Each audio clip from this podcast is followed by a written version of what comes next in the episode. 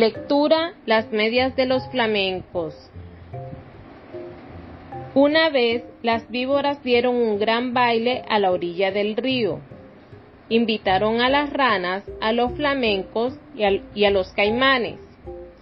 Todos los animales se pusieron con unos atuendos muy acordes al color de cada uno, menos los flamencos que tenían las patas blancas y la nariz.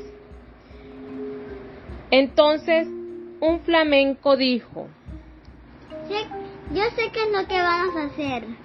Vamos es a buscar medias rojas, blancas y negras y las víboras de coral se van a enamorar de nosotros.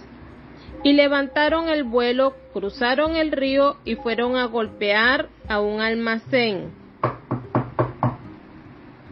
¿Quiénes? Somos los flamencos. ¿Tiene medias rojas, blancas y negras? No, no hay. Están locos.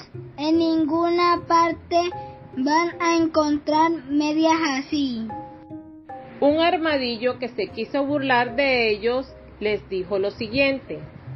Buenas noches, señores flamencos.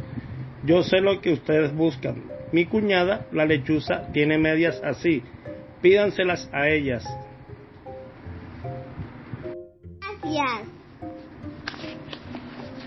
Los flamencos se fueron al donde la lechuza y le dijeron, Buenas noches, lechuza. Te venimos a pedir las medias rojas, blancas y negras. Con mucho gusto. Esperen un segundo y vuelvo. Aquí están las medias, pero deben bailar toda la noche sin parar porque si paran un momento, en vez de bailar, van a llorar.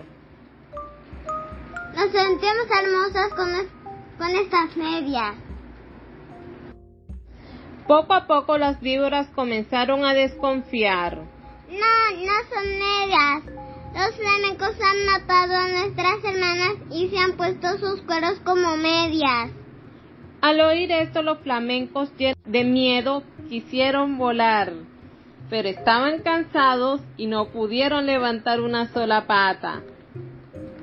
Entonces las víboras les arrancaron las medias y les mordieron las patas inyectándoles su veneno.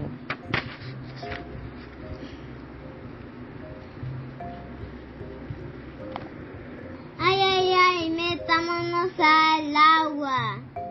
Ay, ay, ay, qué gran dolor sentimos. Se nos pusieron las patas coloradas. Ay, ay, ay, ay. Vamos a meternos a la orilla del río. Desde entonces los flamencos tienen sus patas coloradas y se pasan casi todo el día con ellas metidas en el agua tratando de calmar el ardor.